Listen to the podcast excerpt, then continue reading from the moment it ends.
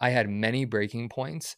And I'll tell you, you know, I wasn't doing well for years because I wouldn't acknowledge the mental struggle. I wouldn't acknowledge this as a mental health problem. I would not acknowledge the depression. I wouldn't acknowledge any of the intricacies that that really shape how the human mind thinks when exposed to prolonged periods of pain like that. When I broke my back and I saw my back on that x-ray, it was very physical to me. If you would have told me years ago that I needed to work on my mindset, I would have said, You don't know what you're talking about. My mindset's fine. It's my broken back. Like it's a physical problem, it's not mental.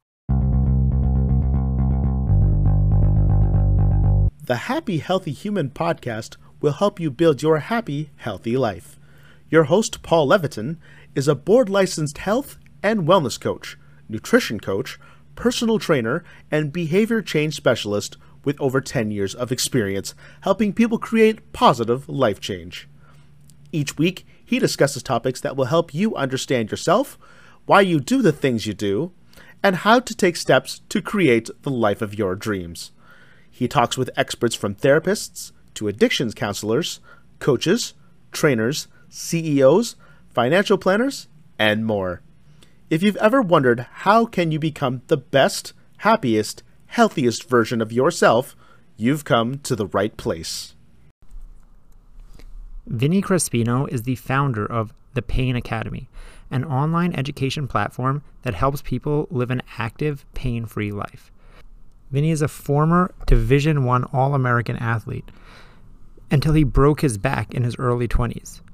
Then, after years of learning how to rehab that life changing injury, he became a corrective exercise specialist and an entrepreneur so that he could help people move and feel better. Personally, being in the fitness space online for almost a decade, I have seen a lot. There's a lot of noise out there, and a lot of people using gimmicks or shiny objects to try and fleece the unknowing public out of their hard earned money. And in all honesty, it's caused me to be a bit jaded with the fitness industry as a whole. And that's why whenever I see someone putting out real, actionable, helpful content, I always take notice. And Vinny is one of those people. His account, The Pain Academy, is one of the few fitness accounts I still follow on Instagram. If you add that to his amazing backstory, his general mindset, and everything put together, this is a conversation that I really can't wait for you to hear. So let's get going. All right, Vinny, tell me the story about breaking your back. I would love to. It's a good starting point. Um, so, some quick context: I was a eight-time All-American, Division One collegiate swimmer. So the water was something that I was pretty good in. It was the only sport that I could actually do worth anything. Couldn't couldn't really throw a baseball or a football, but man, I could swim really well. So I always had this love of the water, and it wasn't until after my freshman year of college where I really got burnt out of being in a pool, uh, but I still had the love for just being in the water. That was like a second home to me. So it kind of led me to how I broke my back, which is falling in love with the sport of surfing. I loved it, man. Loved everything about it. It was cool. It was it just seemed a lot cooler than running around in speedos all day. So I wanted to be a pro surfer and my arrogance and my ego led me to believe that I could go paddle out in some of the most atrocious, heaviest swells that that Southern California had seen in quite some time. And I ended up paddling out on a day that was uh, significantly higher than my ability to manage surfing wise. I was strong enough to paddle out into some double overhead waves, uh, but I was not strong enough of a surfer to understand how to actually manage that. And so I caught the first wave and what should have been a glorious, stoked moment uh, quickly turned into the most humbling experience of my life. This wave took me and wiped out, threw me into a set of rocks. My lower back hit the rock, and before I even surfaced, I knew something was was seriously wrong. Fractured my T12 vertebrae, um, multiple disc herniations, torn ligaments, uh, you name it. Basically, sprained my back on top of fracturing the T12 vertebrae. So it was uh, quite quite a significant injury that took me from being this like very capable young strong man athlete into life sucks i don't even want to stand up god forbid i have to bend over and and tie my shoes or pick something off the ground it was just miserable for years man Yeah, I appreciate that.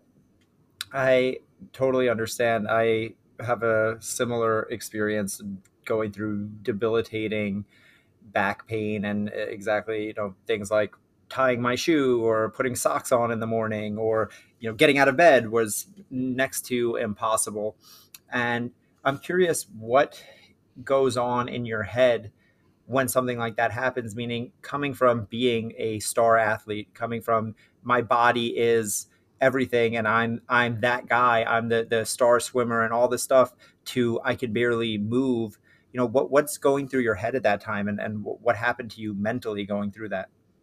Yeah, it was a it was a complete psychological break. I mean, my entire identity was not only wrapped up in sports and performance, but in in achievements. It was about having this structured life of of daily discipline and waking up early in the morning, working out and taking care of your body and eating right and doing the things that an athlete needs to do.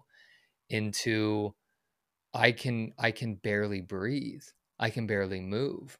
And being confined to your bedroom floor, staring at your ceiling for hours and hours and hours on end, going from having endorphin highs to now being hooked on these opioids, these prescription drugs that were being fed to me by the bottle.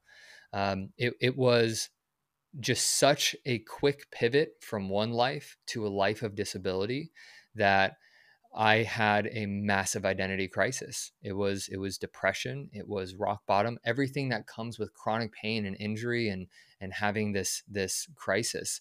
Um, it was terrible.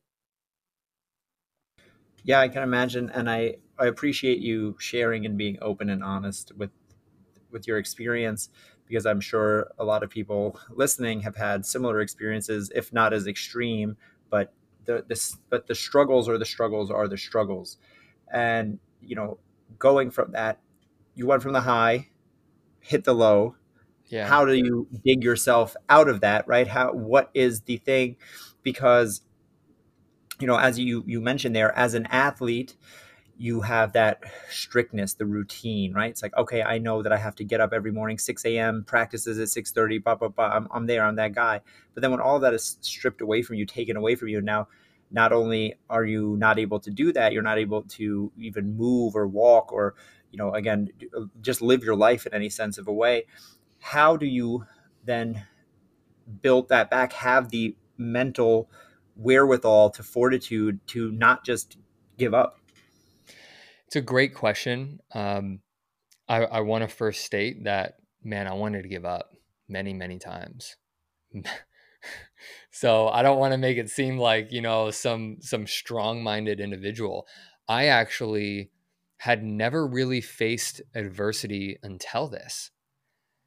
The 30 plus state records, the over 16 national titles, all of these wins were in something I was really good at.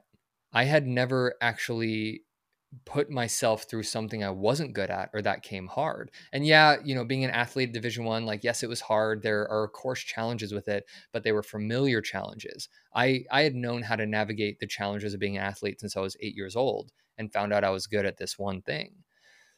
What I wasn't prepared for was having a completely new set of challenges. That that's what put this athlete's mind the athlete mindset really to to use. Uh, challenged everything. So being in pain was miserable, but not having the understanding of how to navigate this mentally, that was the hardest part.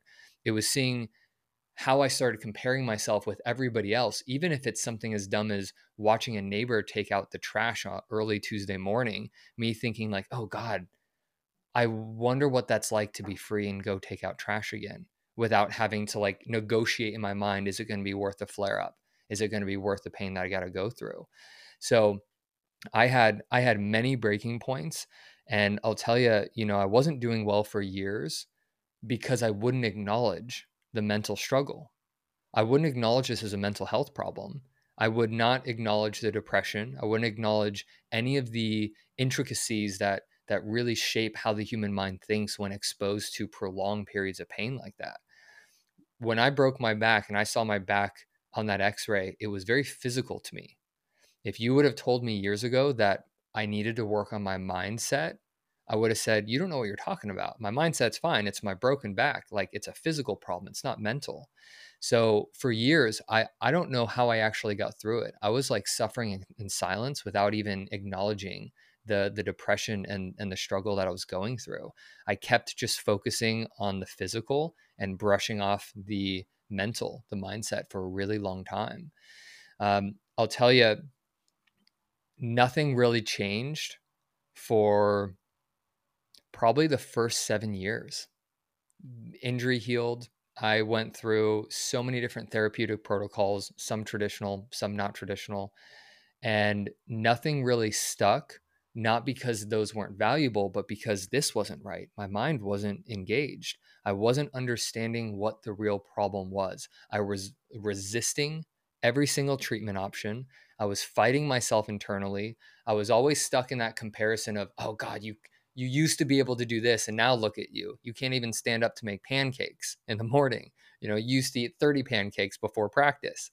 It was all of these comparison narratives that just formed this massive root of resistance and rejection that this can't be life anymore. I refuse to believe this is life. And through that denial, that's where the pain was. And nothing changed until I actually understood in a really, it was a fraction of a second until I understood how harsh I was being on myself and how judgmental I was. And I was showing myself no compassion, no empathy, I was just beating my body up every single day, wondering why it didn't change. So none of none of that mental stuff actually made sense until I actually moved to a place of of acceptance in my life.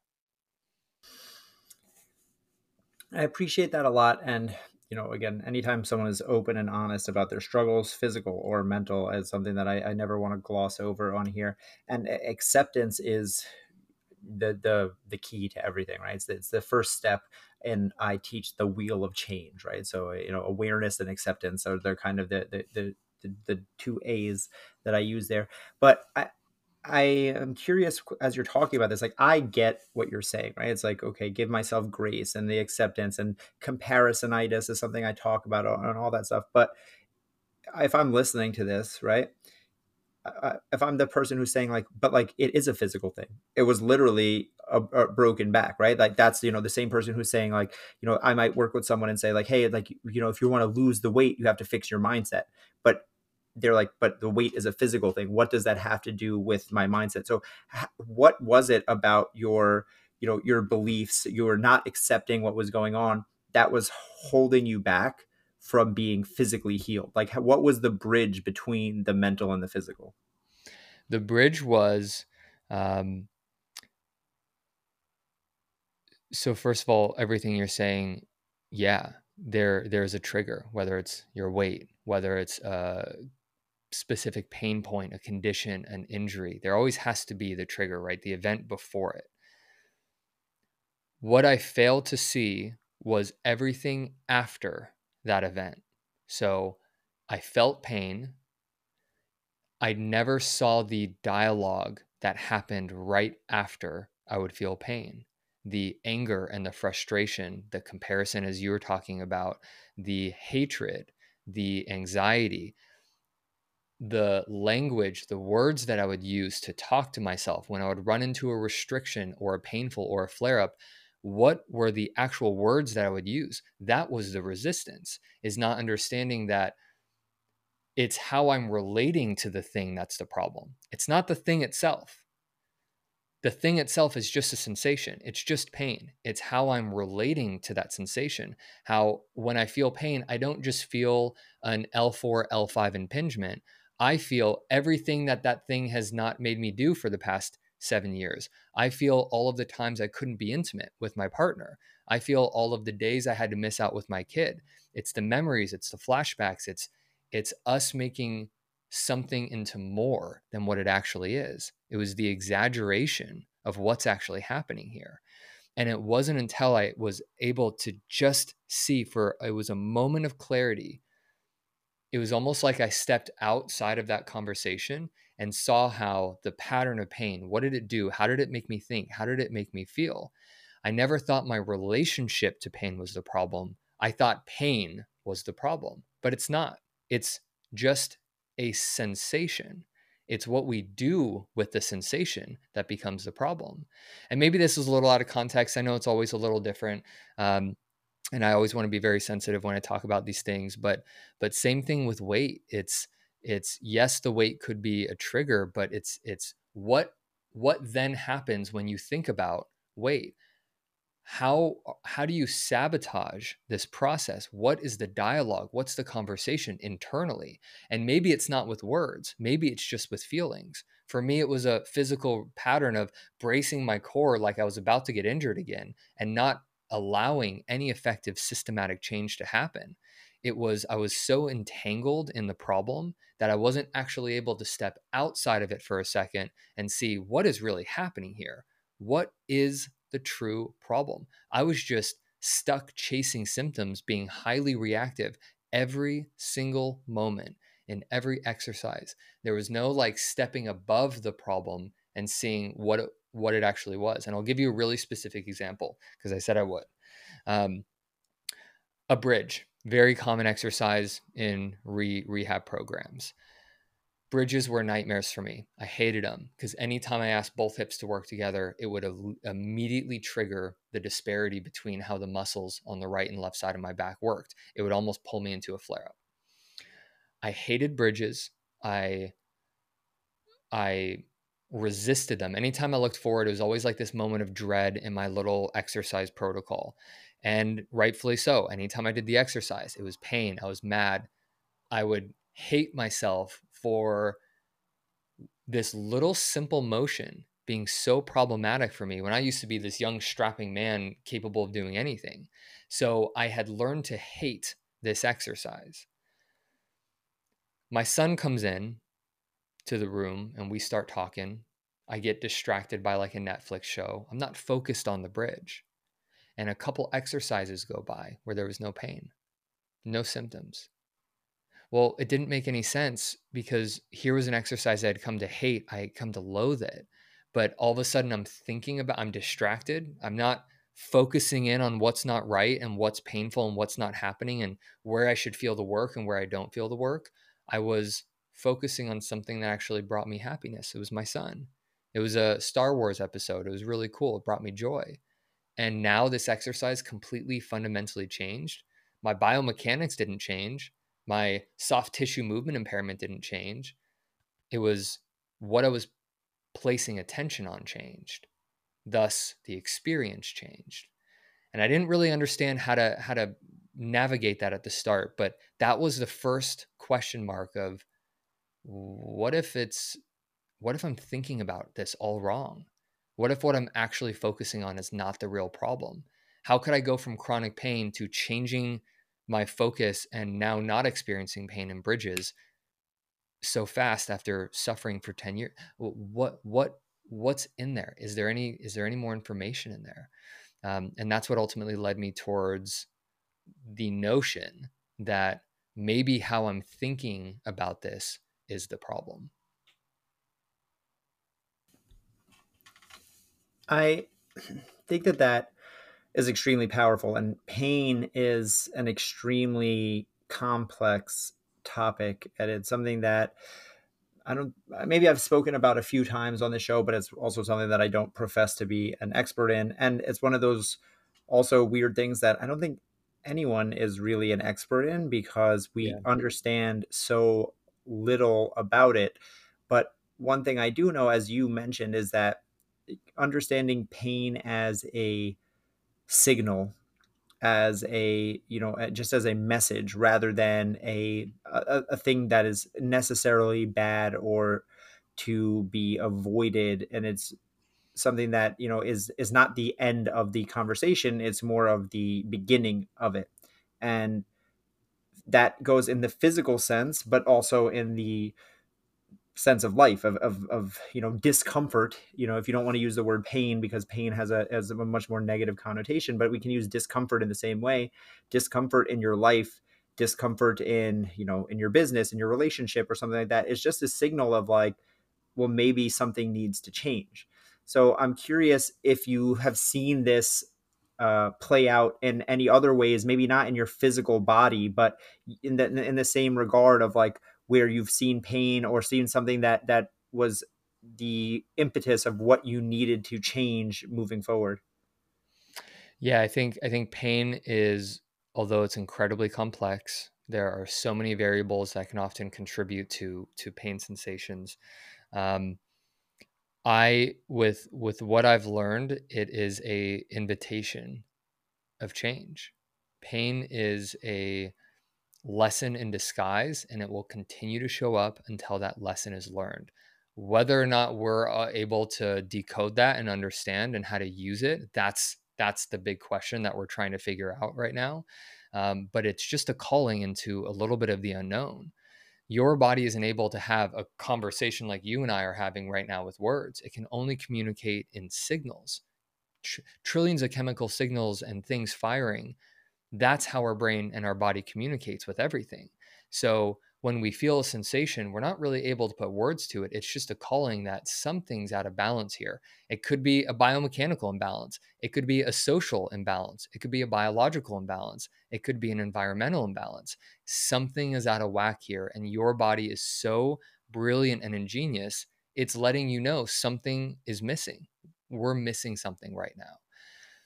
For years, I thought pain was the end of the conversation that it was bad, it was wrong, and I should fear it. I was taught that it's only a warning sign that damage is existing and occurring. I love what you said. It's really the start of the conversation. I didn't understand that for years. I thought it was the end of it and we should just not have it and pain should be done. It should be a, a thing that we're always in control over. I never thought of it as a bi-directional signal of how can I use it to understand what am I missing? What is my body trying to tell me, and how can I actually navigate that? Um, I've I've seen it play out in so many times where somebody does what they need to do movement wise they work on soft tissue function i mean we're, we're dealing with the mechanical mechanisms yet they'll get into a really disruptive fight with a loved one and all of a sudden their movement mechanics are entirely thrown off when they've shown uh, stabilized improvement for months and months and months. Now, this social factor is completely throwing their body out of whack. And to their body, it's still registering the same levels of pain. I still have a herniated disc, yet the MRIs show the disc is not herniated anymore. But the body remembers what kind of pain levels do we need to escalate things to to get this person's attention that they're stressed, that something's wrong, that something's off.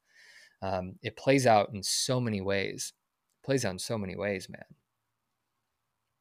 Yeah, I think that is just an important takeaway for anyone listening is that understanding of social things, relationship things, mental things can present as physical things. And one thing I learned from one of my coaches when I was when I was a personal trainer, and I learned from one of my my coaches that was that you know to talk to your clients and always in the beginning of the session as just you know obviously it's a it's a rapport thing it's a it's a you know you want to you want to be a person and be a human but it was also because you want to know how they're feeling right? If one of my clients comes in and i'm like yeah how, how's it going today? And he's like oh had the longest day of work. Me and my wife got into an argument last night. I slept in the car and then today i had a stressful blah blah blah. It's like i already know that they're you know that things are going to be off that we're, we're not going to do a heavy whatever a squat workout or, or max effort uh, wind sprints or something like that because it's like their body is not going to be in the place that it needs to be. So you know having a coach is that just the outside eyes but having that uh, internal awareness of your of a knowledge of self to do that is you know something that you were forced to have, right? It's kind of like when you're, as you said earlier, laying on the floor and not able to move or, you know, not even able to stand up without pain. So you just lay there for four or five hours. It's like, well, I don't have anything else to do but to think, right? So you kind of were forced into yeah, the situation. Yeah. So my, my question is, you know, how do you help people, you know, I, as I know you do with your social media and everything that you're doing, but help people to find this stuff before the pain. Yeah. Well, I think the body does many many many many ways it has many ways of getting somebody's attention and and let me explain let me go off off route here um, there's a paraplegic, they don't have feeling in their legs. If their caregiver ties their shoe too tight, well, someone like you and I are going to be able to feel, oh my gosh, I'm, I'm feeling something's happening in my foot, either pins and needles, tingles. I'm able to feel how blood pressure, right? We've got specialized nerves that can detect pressure. Um, I'm feeling that there's increased pressure and swelling in this foot. Your, our brain and nervous system has an incredible way to alert us that something's off. But when it's not able to use pain, there's a whole host of other avenues that your body will use to get your attention. Some of those is your hearing, some of those is your vision, some of those is literally gut feeling. Your uh, somebody who might not be able to sense their foot due to nerve damage, they might start getting very nauseous and queasy. It's not that there's a problem with digestive system, it's their body utilizing another system to get you to pay attention. Our body is brilliant at communicating with us. It's a matter of how do we learn to listen to those signals. So maybe the paraplegic case was a little bit of an extreme. After some time, and usually after spinal cord injuries, one of the things that surgeons prep prep patients on is you're not going to be able to use nerves to check in on your body. You've got to pay attention. When you've got a headache, you've got to do a full body scan. What's going on? Scan your environment. Did you hurt your leg and you don't feel that you're bleeding? What's happening right now?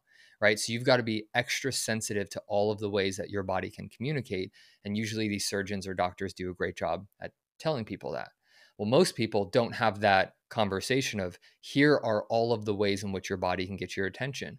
Pain is usually one of the last ditch efforts or first ditch depending uh, or first effort depending on the severity of the problem but a whole host of other issues. Blood pressure your flexibility how muscles feel when they're moving your proprioception your ability to feel what hip you're sitting heavier on your ability to actually connect with your body and feel how things are moving where is your breath right now? Is it short and shallow? Is it tense? Your breath is a barometer of stress, and stress has a huge involvement over your immune system and how your body functions. Learning to pay attention to your breath and your movement, how does it feel when you bend forward, is not just a biomechanical how do the hips and the pelvis move it's a check-in on how your entire system is responding to change the days where you feel really stiff achy and tight and you haven't kicked your ass in the gym that's one way that your body's trying to get your attention. Something's missing. For most people, it's probably not moving enough, which is why the body's saying things are stiff and tight. We need to get moving. How people discern that information really makes all the difference. How you listen to a sensation or signal and then give your body stimulus, that's what's critical. Most people will feel their body reach out to them by their muscles feeling tight. So, what do they do? they've learned to code that a tight muscle means I need to go stretch it. They go stretch the living hell out of it, but not much changes. We've got the signals crossed. Most people experience tension because it's their body's way of saying without pain, hey man, you got to get moving. We do not have enough motion to regulate function. We are having all these adverse dis-ease effects with our neuromuscular system. You've got to pay attention to this. But we write it off as tight muscles we write imbalance off as no big deal. We write off a lot of these early warning signs as not problematic until your body has to elevate the signal, like it did with the paraplegic, in different ways to get your attention. So, what I do is I teach people how do you listen to the early warning signs of your body? And that first starts with awareness. And I'm not telling you to sit down on a mat and meditate awareness. I'm telling you to run your body through specific motions and functions to gain a pulse on what is happening system wide right now in all of your low joints. How are your muscles working or how are they not working? From there, just doing that's not enough. You've got to do that consistently so you can have a pulse on what is your baseline, what is normal and regular for you. So then you can start to understand what is abnormal and regular one of the main principles that I teach, as I'm sure you and every other health and fitness practi- practitioner teaches, is consistency. I teach consistency not specifically or exclusively for results. I teach it for awareness training. If you can consistently do XYZ every day, man, the moment X, Y, or Z feels a little different, you're going to know it. If you do your routine, your movement routine only once a week, who knows? You're going to fluctuate so up and down. You don't know if you're just having an off day, if it's biological, if it's social, if it's environmental, if maybe you just ate something that that your body doesn't agree with, who knows? But when you can consistently show up and do really gentle, simple movement every day, you're going to start to develop this baseline of what your normal is and see that baseline change depending on how you stimulate the body. Does that make sense? Yeah, it makes a, a ton of sense. And I think that that's huge. And uh, it, it highlights a huge problem in today's society, which is exactly that it's that disconnection from self and that unawareness of the body and you know proprioception is the is the word in, in fitness parlance but it's just knowing what the body feels like right? You know when when someone walks into a gym and and i go do you feel that in your glutes? and they go i don't i don't know what that means or something like that. It's just we are so disconnected from our body which can't be a good thing because our body is the only thing that we have. And you know so I, I i'm completely right there with you right? You need that baseline. You need that daily movement practice as you said to know okay what does good feel like? Because i think that this is the problem uh, that I, i've seen the most is that people don't know what feeling good feels like. There yeah. so people are so used to uh, they're starting in a negative right? People are pain and discomfort and tight muscles and just a poor quality of movement a poor quality of life has become the norm. So people have mistakenly come to accept that as good, right? Because again, same thing when, when I hurt my back, it wasn't as bad as yours. I wasn't broken or anything, but it was to the point where again, I had sciatica where I couldn't, I could barely walk. I, I was, you know, my training, I had to stop all this different things. And I was like, okay, well, this is just my life now. So I just came to accept that after, you know, after a year or so. And I was just like, I guess this is just what life is going to be. And now I was fortunate enough to be in the fitness world and do this for a living where I was like, I was like, actually, no, I'm going to learn how to fix this. And, you know, over studying over different years and different things, I, I, I dug myself out of that.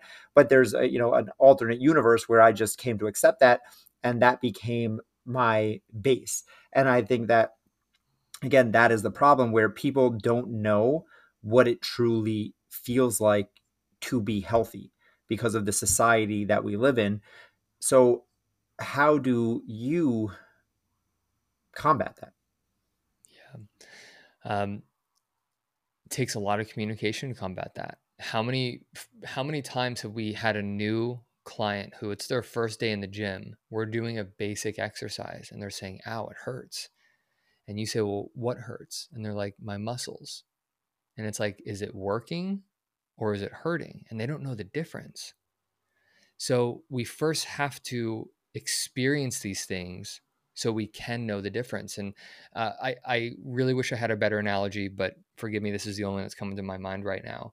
Um, it's almost like teaching somebody who's never drank where's their line, right? Where's that line where if they cross, it's not going to be a good time for them. We've all crossed the line.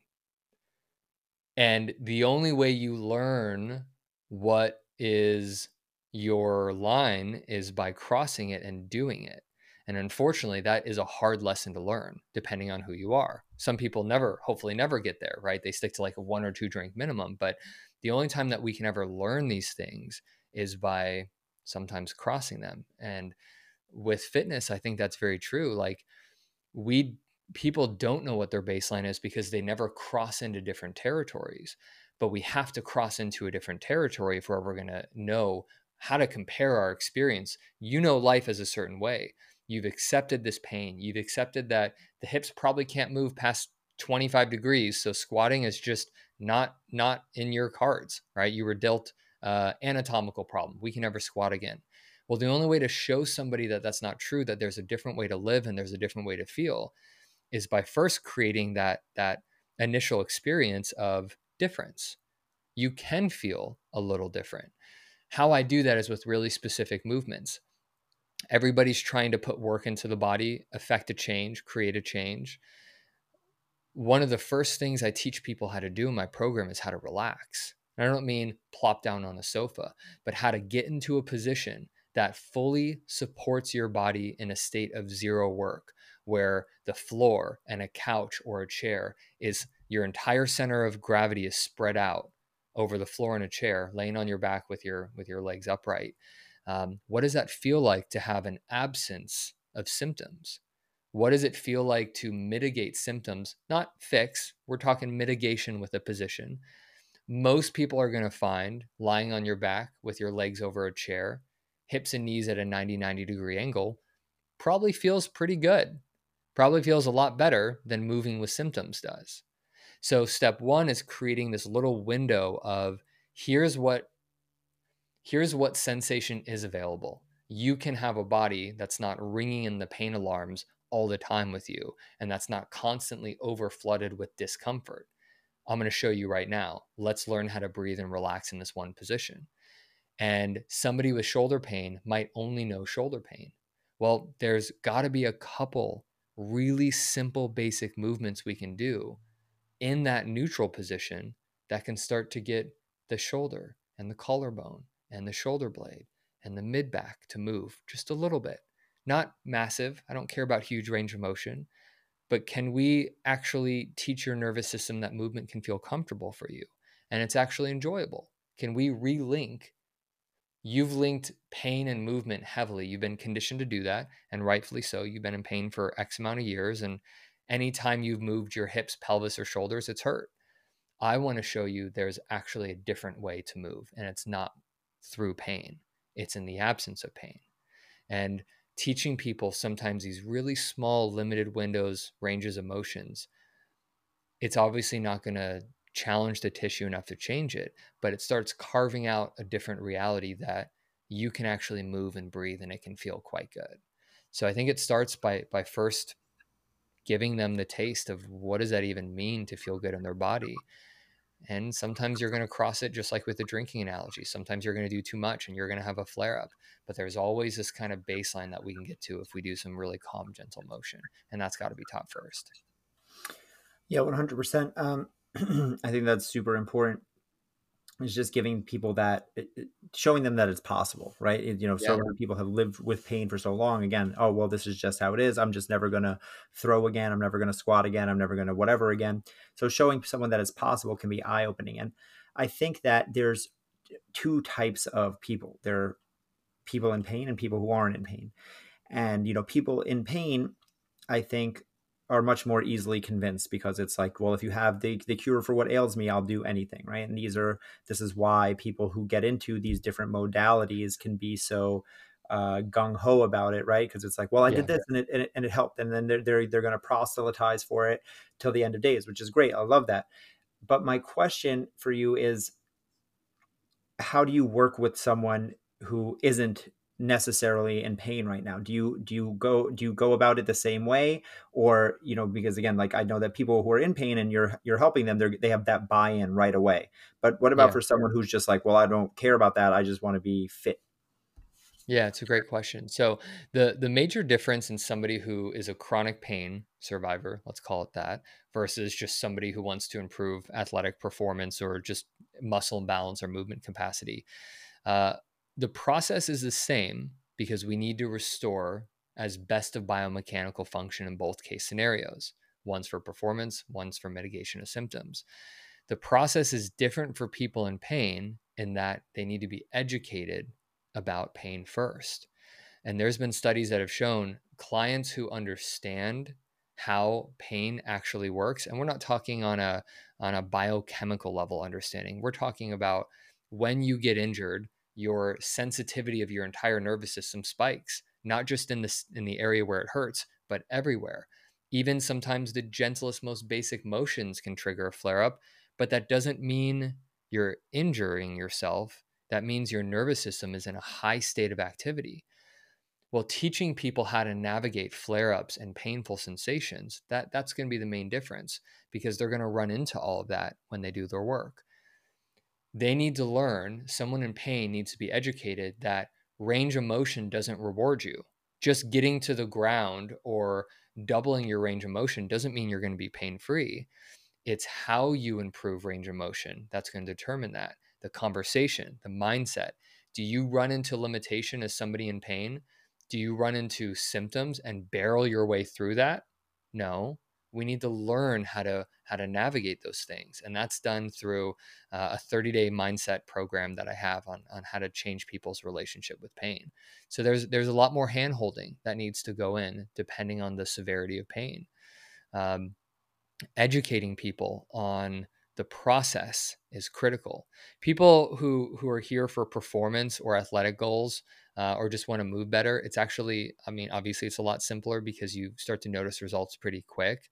There isn't a lot of conditioning that needs to be unwound as it is with people who have been in pain for 10, 15, 20 years. Um, so just the information presented needs to be a little different, but the course is actually fairly similar.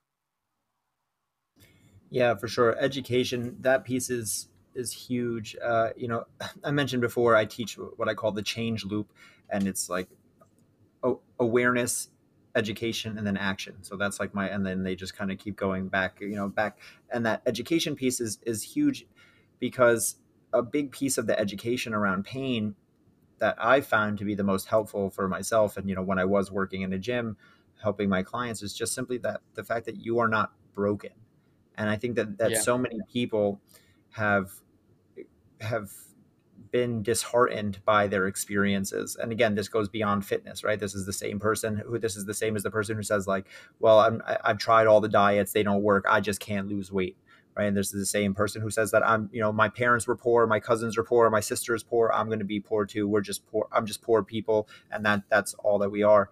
So and i know that you've you've dealt with many people and, and worked with people on, on different on different scales so you know i'm wondering how do you help people on the mental side of things? Like obviously you can show them physically right? It's like okay like again we put you in a position where you you have pain we put you in a different position you you don't have pain.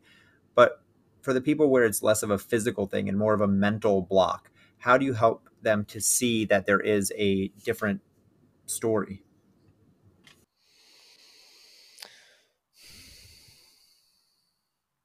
well as you called out it starts with first creating the space that there is a different reality, right? Um, pain is is overemphasized in most pain relief programs. How I help somebody break that vicious cycle of being trapped, chasing pain, breaking out of the story is by first not fueling the story. For example, when you join my program, if you have chronic back pain, you are not going to be sent in a direction of chronic back pain members. I'm I don't categorically change your plan based on where your pain is because that reinforces and fortifies that that area is the problem that that area needs to be focused on and your success is primarily dependent on that one area changing everything in the program is about the bigger picture. It's not about things being fixed, it's about re educating muscles on how to work. So there is no really specific language on, hey, if you have sciatica nerve pain, do this. If you've got this in your lower back or this in your neck, do this. It's actually eliminating that conversation altogether, which is really uncomfortable because people who are in pain want to know that this one thing is for that. But that's where I think the narrative needs to, to change is when I say stop chasing symptoms, I mean that also stop giving people just what they think they need and give them a more complete solution.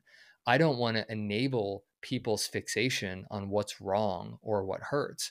I want to bring them into a program that educates their entire body, muscle by muscle and joint by joint, how to work. And if there's flare ups, how to use the entire body to tell you why that is. So, how you change the story is by changing the narrative at the start. My program is not based on pain relief, even though it's called Pain Academy. And the vast majority of people who do this are in chronic pain. Getting out of pain is just step one. Staying and maintaining pain free, that's what people want. So all of my communication is not about pain. Hey, is your pain going up and down? Scale one to 10, what's your pain like? It's all about the bigger picture, which is what is your relationship to pain? What is your mindset? And how are we actually improving your biomechanics on a day to day basis and not allowing that, that trap to just perpetuate itself um, by only focusing on the narrative and the story? Um, I think people need to, especially the ones that are really fixated on that chronic pain story and that narrative, the only thing that's going to change that is a new sensation, right? I can't just tell them, hey, stop thinking about your pain, stop asking questions. I have to replace one sensation with another. So, giving them these symptom mitigating movements and routines starts to carve out the space in the mind that there is room for a different existence. There is room for a different reality. And within that room is where I help start to build people's lives again. But it doesn't work for everybody because some people are really how do I say this in in, in the best way? Um,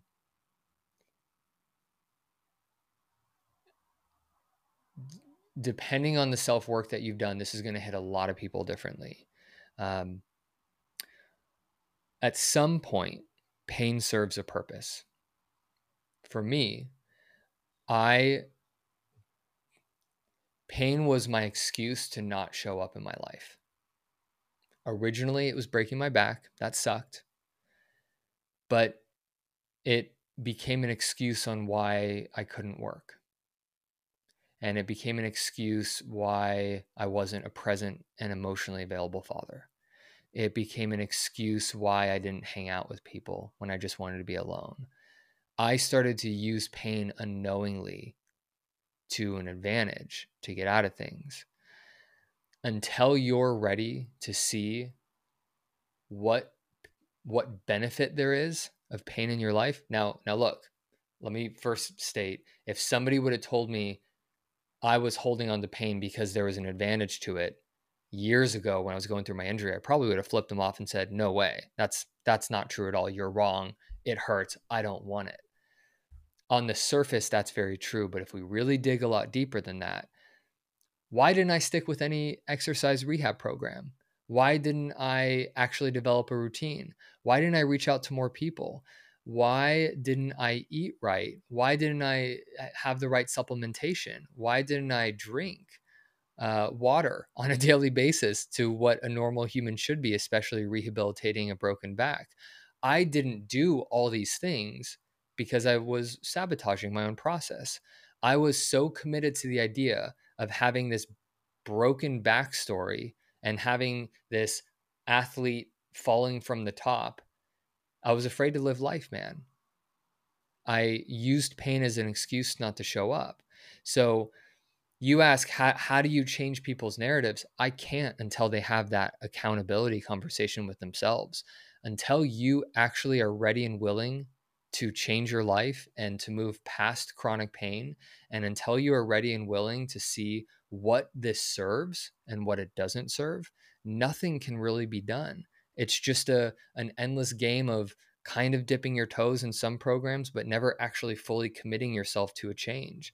It's kind of going to therapy, but not doing the work outside of the therapy when your sessions end. There has to be a full commitment to change. And change is, is hard. People don't like it. It feels gross. And a lot of people, and I, you're smiling because you know exactly what I'm talking about. Um, even if it's good change, healing chronic pain, changing when when it becomes your identity and pain is wrapped up in who you are the idea of getting rid of pain is painful it's painful for you because that means you have to change your identity has to change and not a lot of us are willing to get there mentally and have that conversation about how am i benefiting from this right now do i just love people's sympathy and that might sound really cold and harsh if you're going through the depths of what chronic pain can take you to but I hope anybody listening to this that immediately rejects and resists that, that's an emotional reaction to pain. Your reaction is protecting something that I suggest is worth exploring. Yeah, I mean, that last five minutes or so uh, was everything right there. And yes, people do not like to hear that, and people are going to have visceral gut reactions when they hear that.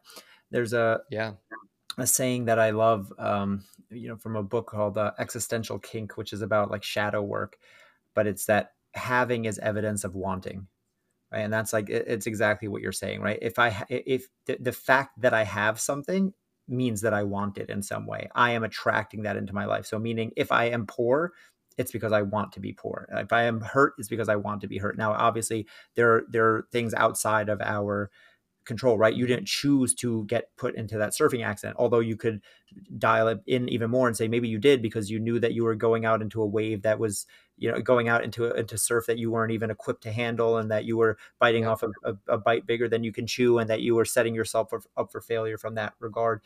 But that we hold on to these things so tightly because, like you said, there's something in it for us, right? Our, you know, even t- people who have trauma or people who have, have had horrible things, uh, you know, happen to us. Like every trauma response that we have is for a good reason. Your body doesn't do anything to you that it thinks is going to be wrong. Everything serves as a protective mechanism, and sometimes we get hooked on that protection because again you know when i'm if i'm the guy in, who in the wheelchair or the guy who can't walk you know uh, because i and, and people are taking care of me maybe I don't want to go to rehab. Maybe I find excuses to, to skip my rehabs because I feel better to be taken care of. I'm not saying that everyone does this. This is not um, victim shaming or victim blaming or anything like that. It's the opposite. It's extreme ownership. And it's saying that how can I look at what I have and see how am I complicit in having it? So I think that that's a great question um, that you asked. It was just kind of like, how is this thing benefiting me? And it's, it's a hard question to ask and like you said you do need to have been eh, done some work on yourself to be able to even have this conversation with yourself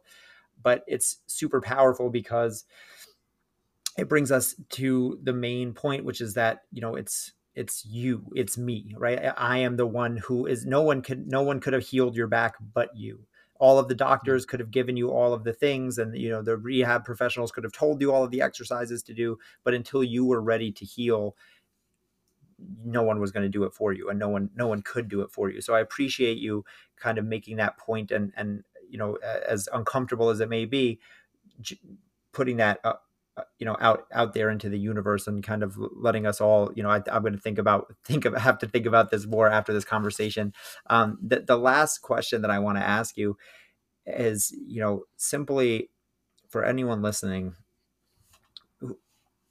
what is one action step that listeners can take right now as soon as this episode ends as soon as they take their headphones out to start living a happier healthier life what would you tell them